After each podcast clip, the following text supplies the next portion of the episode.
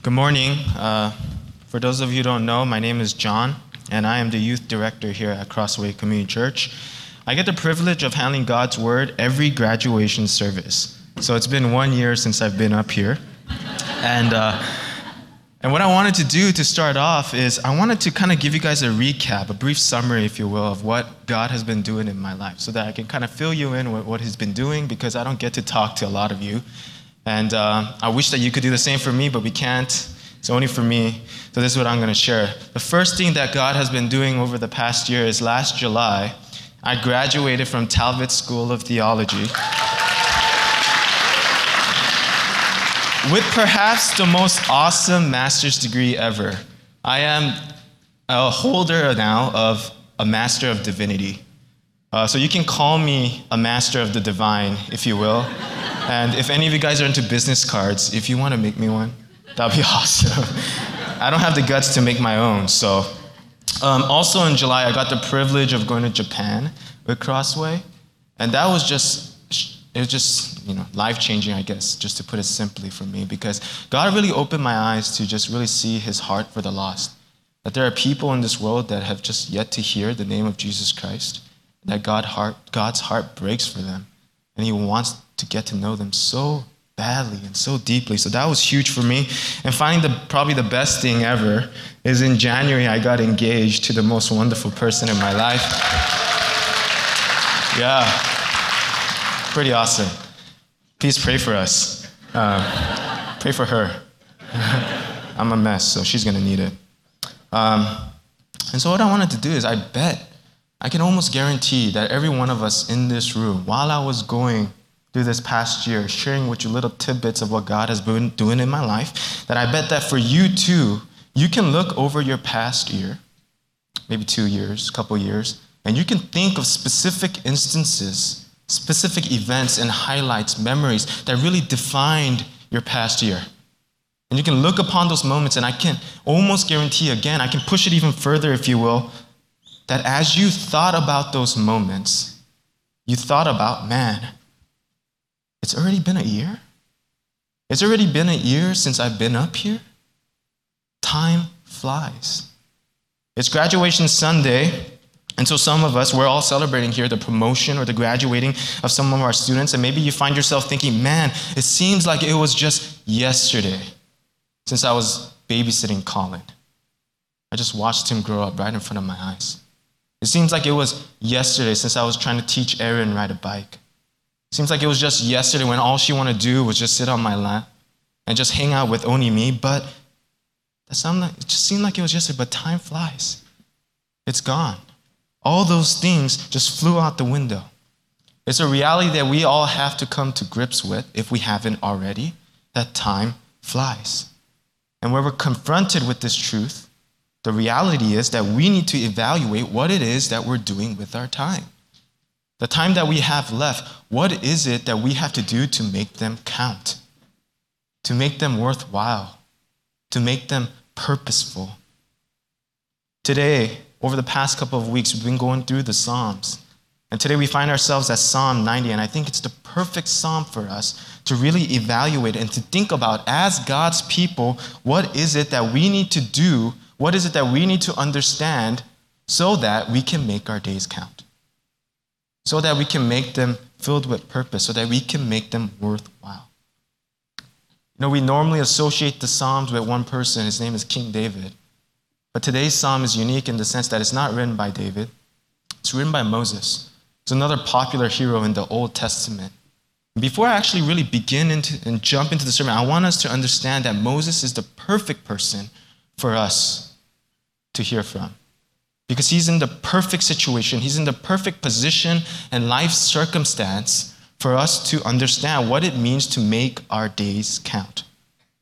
Because as if you, you probably all know, you guys all went to Sunday school.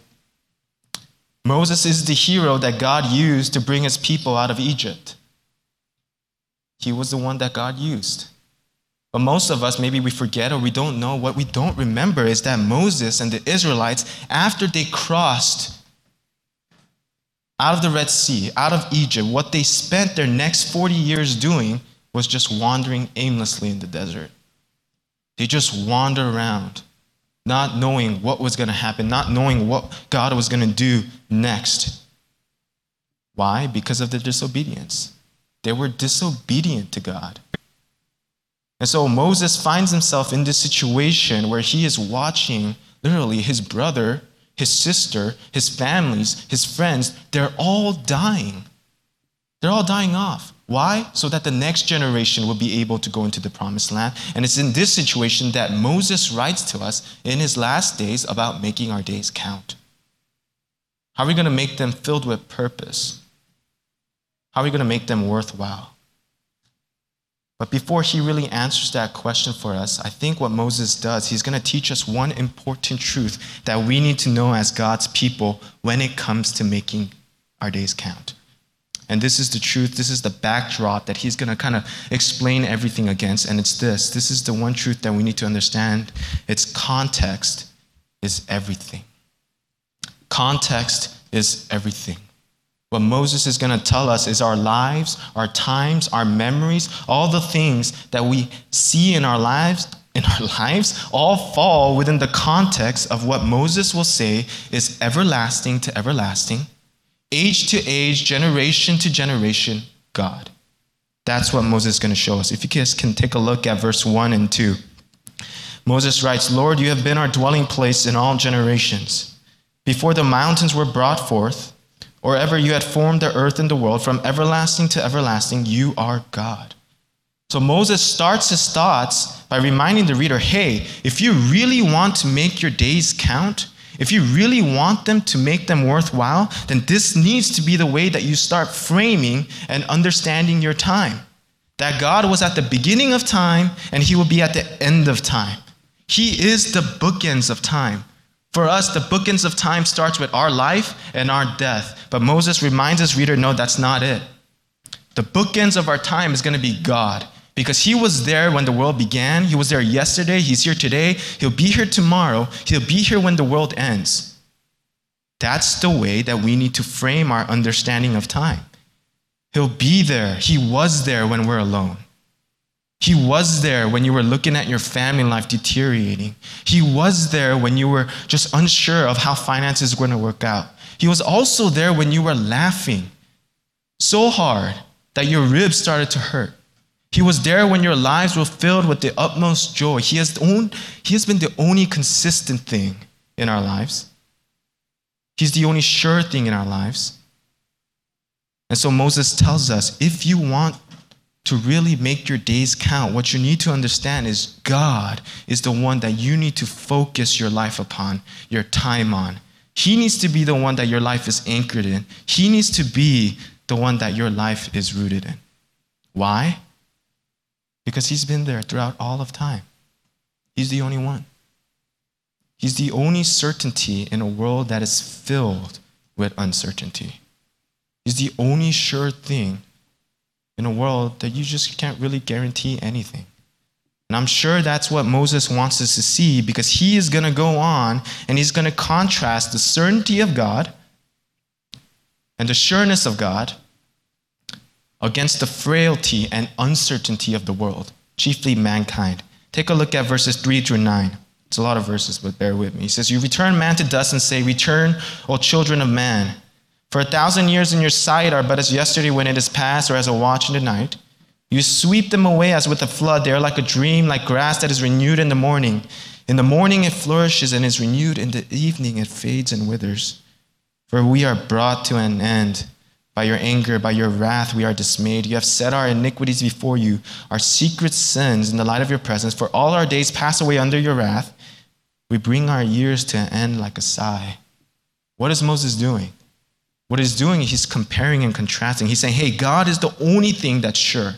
He's the one thing that's certain. He's the only thing that will pass the test of time. And you and I, us, we're nothing. That's what he's saying. To he says, to Moses says, to God, we're like a dream. We're like a watch in the night. A watch in the night is referring to a three to four hour period in the night out of a day, that's all we are. We are like a sigh. Our lives end like a sigh to God. That's what he says. We are like grass that rises up in the morning and by nighttime it dies. Unless you live in California. then your grass is just dead all the time. And if it's green, then you're in trouble because you're doing something wrong. In all seriousness, in all joking aside, really, all Moses is really trying to do, he uses this fancy imagery, uses these fancy metaphors, but all he wants to illustrate is a very simple and sobering truth. It's this that you and I, we are nothing. Our lives are nothing. Our lives are small. Our lives are common. In the light of eternity to eternity, age to age, generation to generation, our life is that's it. It's over. It's done. That's something that we probably won't find on a Hallmark card anywhere. Why? Because it's a message we don't want to hear. That's a message that is very hard for us to hear that our lives are nothing. Why? It's hard because for us, you and I, the context of our lives, as the Bible tells us, it's God. It should be God. We know that's not true for us, for a lot of us, most of the time. For us, the context of our lives is our dreams, our passions, our pursuits, our plans, our goals. That's what's driving our lives. That's the purpose of our lives. Our children, our families, our future. That's what's at the forefront of our minds and our hearts. But Moses reminds us that's not the point. Don't you see? That's not the point of your life. The main point of your life is me. The focus of our lives needs to be on God. And so Moses warns us against this kind of life, against a life where we're so self centered we can't see beyond our present circumstances. We can't see what God is doing in our time. And he tells us, look, for the people of God, that's not how we're going to live our life. That's not how life looks like for us. Maybe to the people outside, yeah, sure, that's the way they live their life. But for the people of God, that's not befitting of us. That's not how our lives will look. And he warns us against that kind of life because when we do make our lives about us and not about God, what we will find is that we are living lives of sin before God. And our life will be characterized with the sin in which we make ourselves bigger than we actually are. We'll make ourselves more grander than we actually are. We'll make ourselves more important than we actually are. And the effect of that sin is we make God smaller than He is. We rob from Him the glory that He's due, the reverence that He is due, that He is everlasting to everlasting, the eternal God. We rob that from Him when we make our lives about ourselves. I think Moses learned over and over again that when God is not the focus of your life, when He is not everlasting to everlasting. When you are the main character in your own life and God is not, I think what Moses is trying to tell us is that he learned that our lives get really hard. They get hard. If you can take a look at verse 10, Moses writes, The years of our lives are 70, or even by reason of strength, 80. Yet their span is but toil and trouble. They are soon gone, and we fly away. Moses says, Hey, you might live up to be 70 years old. If you try really hard, you can live up to be even 80. But those years will be hard. Those years will be filled with trouble and toil. It's hard when you don't live your life with the proper context of understanding that God needs to be at the center of your life. And Moses and the Israelites learned that lesson over and over and over again. Because the Israelites, imagine if you will, they, they crossed the Red Sea. They saw the walls of the sea spread apart. They are walking on the sand in which the Red Sea should be. And they get to the other side, and what do they start doing right away? They start complaining. We should have, why'd you bring us here?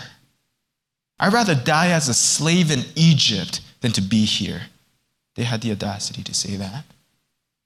Not only that, they start complaining about food. And so, what does God do in His grace? He rains manna from heaven, honey bread. So, basically, what you have is the Israelites are seeing Krispy Kreme fall from the sky. And so they see that and they fill themselves up, but they are still complaining because they refuse to see that their lives are bigger than themselves. They refused to see that and to understand that their life was beyond their present situation, their present trouble. They had made themselves and their struggles the main character, and they forgot that life was about someone greater, that someone greater could actually be working, even though they, they couldn't see. They have forgotten the context in which they were living in everlasting to everlasting, age to age, generation to generation. They missed the point, and so life was so hard for them. They wandered aimlessly in the desert, like I said, for 40 years, a trip that should have taken weeks.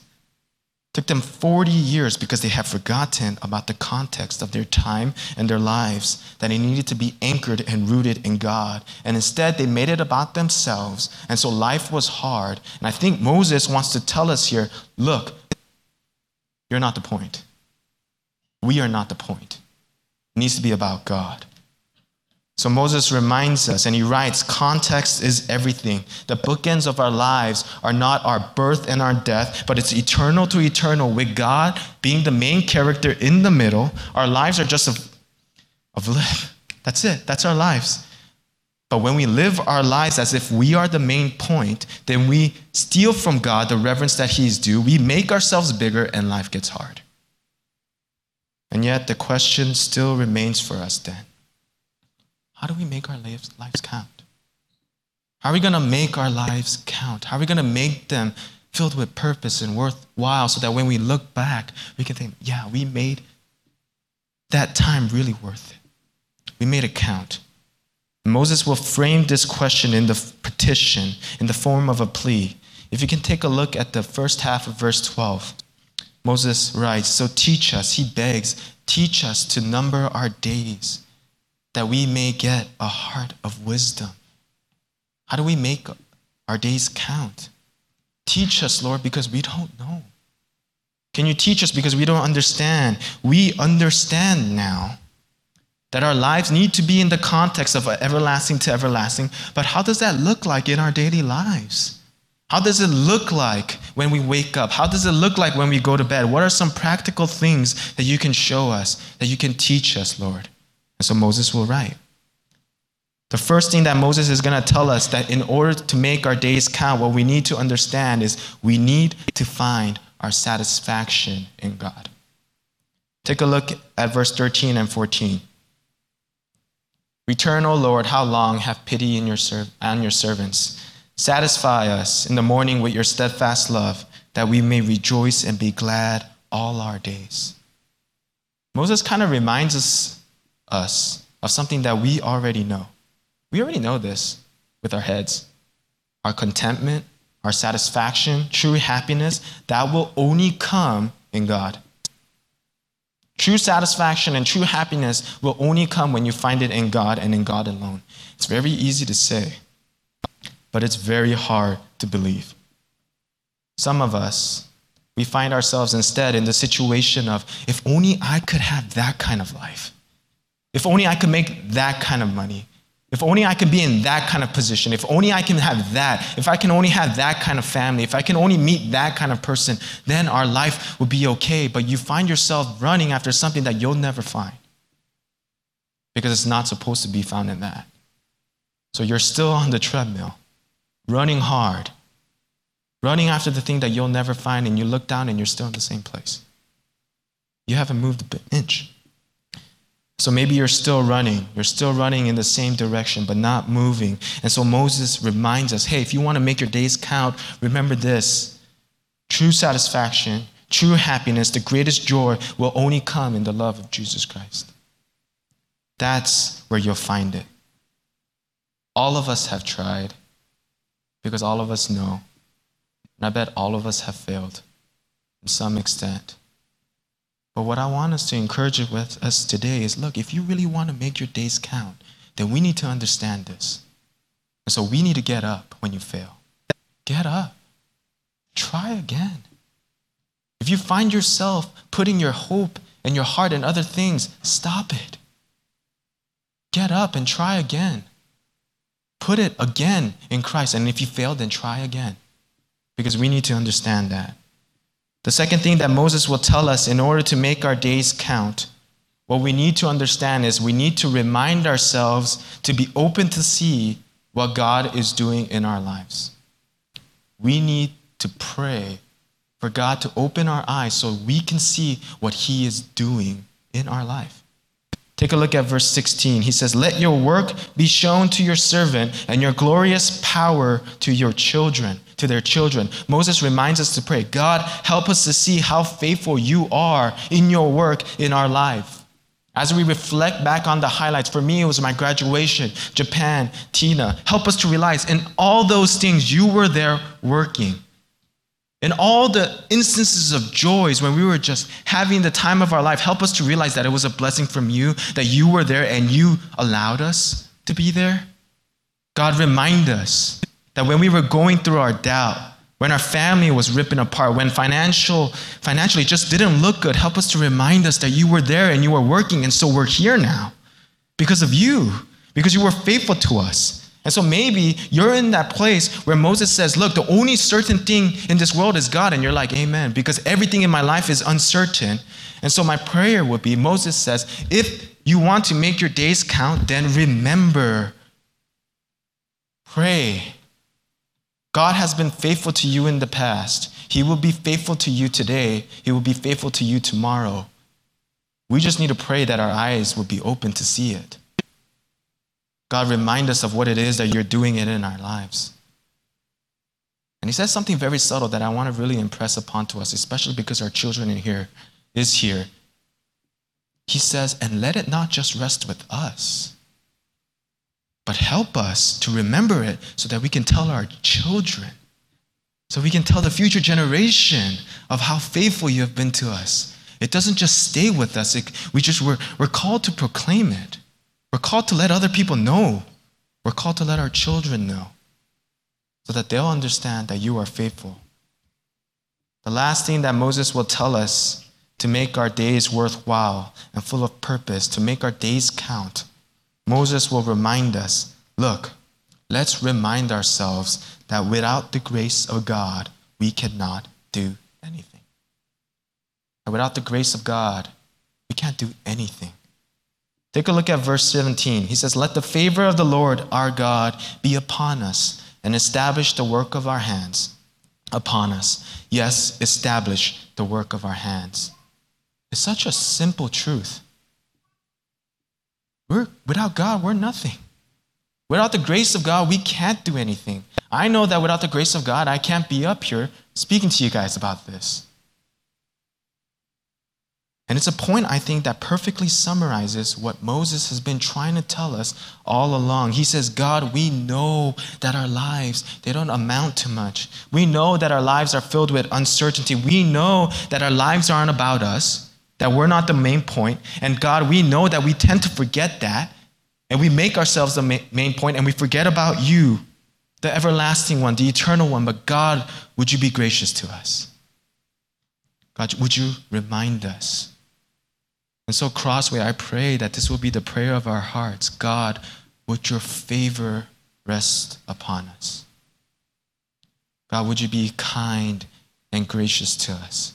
God, would you give us grace to remember to count our days to, so that we can make them count? God, give us grace to remember that our hope is in you and in you alone. God, give us grace to remember that the point of life is not you, or it's not me, sorry, whoa, it's you. God, give us grace to remember that. God, give us grace to remember that when we put our lives and our hearts into other things, give us grace to remember that it should be in you. That true satisfaction and true happiness is in you. God, give us grace to remember how faithful you have been to us. That you're faithful now, that you'll be faithful tomorrow. God, give us grace to make our days count for you. I pray that this will be the prayer of our hearts, of our church. Let's pray.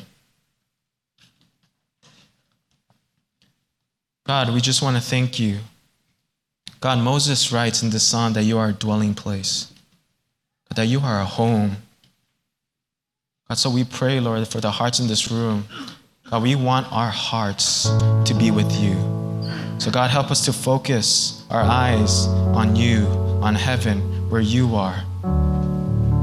God, help us God, to make our days count for you. God, I pray, Lord, that this week you will just remind us of our need for you, that our hearts would pray, God, let your favor be upon us. Because without you, we are nothing. We love you. Help us to love you more. Pray all of this in your son's name. Amen.